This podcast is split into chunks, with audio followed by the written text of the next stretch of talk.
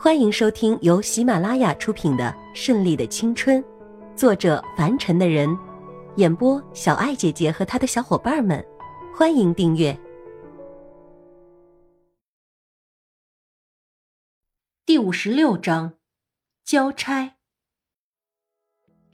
快速来到公司，所有人都站起来跟总裁点头问好。总裁黑着脸快速走过。身为现在他公开身份的女友，以及未来的总裁夫人，还有现在也是一个集团企业的龙头老大，没有人对千亿娇不清楚，没有人对他不尊重，也一一点头。两人走到办公室门口，秘书站起来点点头，为他们推开了红色的实木门。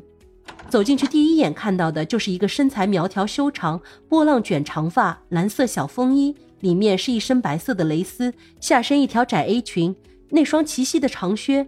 明明已经有一七零的个头，加上鞋跟，足足有一八零了。站在一八八身高的叶世祖身边，也丝毫不逊色。董媛媛见他们走了进来，更瞄了一眼身后的千亿娇，表情自然。你好，我是董媛媛，董氏家族的继承人，今天前来也是应叶伯母的邀请。我想大概的意思你也应该是清楚的吧？董媛媛说话干净利索，看着并不像是那种对家里唯命是从的人。可是他为什么要来呢？相亲。叶世祖说出了心里的想法。是啊，我想你心里应该是有一千个、一万个不愿意的吧？董媛媛有些调侃的语气，有些得意，再看着叶世祖身后的女人处变不惊的表情，心里想：这个女人看起来也真不简单。也是，来的时候看过了她的资料，隆昌集团的掌事，现在也能独立撑起一片天了。能简单吗？叶世祖大概明白了他的意思，终于也拨云见日，露出了一个笑脸。再有不愿意，可是面对你这么一个大美女，再加上大身家，是不是我也要强人所难的接受了呢？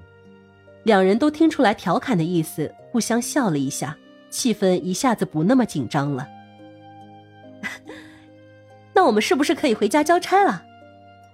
董媛媛笑起来，露出一对可爱的小虎牙。听见他说要交差，几人也基本明白了，什么政治婚姻、经济联姻，只不过是上代人对家族企业做出的必要决定，而他们只是这个决定中的牺牲品。我给你介绍一下，这位是我的未婚妻千亿娇，也是隆昌集团的总裁。现在大家都明白了彼此的心意，就没有必要再去隐瞒了。您好，早就听说了，你也是性格泼辣豪爽的人，并且赌技一流。没想到你对我了解还挺深的啊，客气了，赌技可谈不上，只能是有点兴趣而已。那你这次来，千一娇没有再问下去，知道董媛媛心里所想了，可是不明白为什么她还要再来一趟，直接在家里说不同意不就可以了吗？董媛媛看出来他们都有些疑惑的眼神，这才说：“我家里爷爷病重了，身为家里最小的孙女，我想为他做一些事情。这门婚姻其实是我爷爷与你爸爸共同决定的，当然，大部分的原因还是因为伯母。当时见到我的时候，可能我表现的比较乖巧，所以他特别喜欢我。可能他觉得我是个温柔贤淑的女人，指定爷爷要我做他的儿媳妇。”那个时候，爷爷是掌舵人，而我从小因为一场车祸就没有了爸爸妈妈，是跟爷爷一起长大的。爷爷也觉得叶伯父是个好人，我在这个家庭会幸福的，所以他就答应了。而且那都是好几年前的事情了，谁也没有在意。可是前一阵爷爷病重了，伯母正好去拜访，就说了这件事情，爷爷也答应了，就给我打了电话。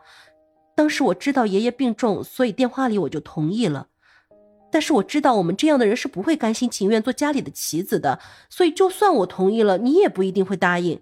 所以这一次来，我是想很好的解决一下这件事情，可以让我爷爷安心。董媛媛倒是特别坦诚的说出了自己的想法，千一娇特别的赞同她，对老人一定要尊重。虽然自己经常跟老爷子干仗，但心里还是很爱他的。看着千一娇不断的点头，叶世祖紧紧的握住了他的手。你的想法呢？我退出。叶世祖眼睛一瞪，头上青筋暴动，还没等着发怒，就见千一娇微笑着说：“先别激动，先听我说。我想这次董小姐来，也就是想让你跟她一起回去见她爷爷，让她爷爷安心。之后，她就接任现在这个家族企业，到时候你们就可以重新选择了，只是为了告慰老人而已，对吗？千一娇说着，不忘再看一眼董媛媛，而董媛媛则很欣赏的看了千一娇一眼，眼里都是赞赏的意思。没想到，终于有人这样了解我。是的，爷爷时日不长了，我想让他知道我没有对他的决定有所改变。而人死之后会有什么灵魂之说，我也不相信，所以自然不怕以后会如何。所以只要眼前能让爷爷安心就好。以后我自然也不会接触不愿意的事情，因为我也有一个很相爱的男人。这一次，他也如同娇娇小姐一样支持我，并且他在休斯顿等着我呢。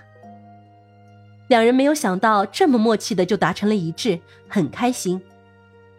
好，既然这样，我们就当帮彼此一个忙。我答应。那你现在是否能带我回家去见见我未来的婆婆呢？董媛媛还是一如既往的开着玩笑，然后拉着千亿娇的手。这一次谢谢你的大度，你们在一起一定会幸福的。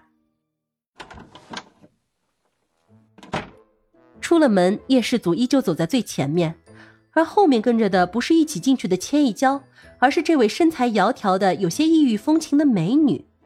难道他们的总裁见异思迁了？所有的人都转起了八卦的脑袋，想要一探究竟。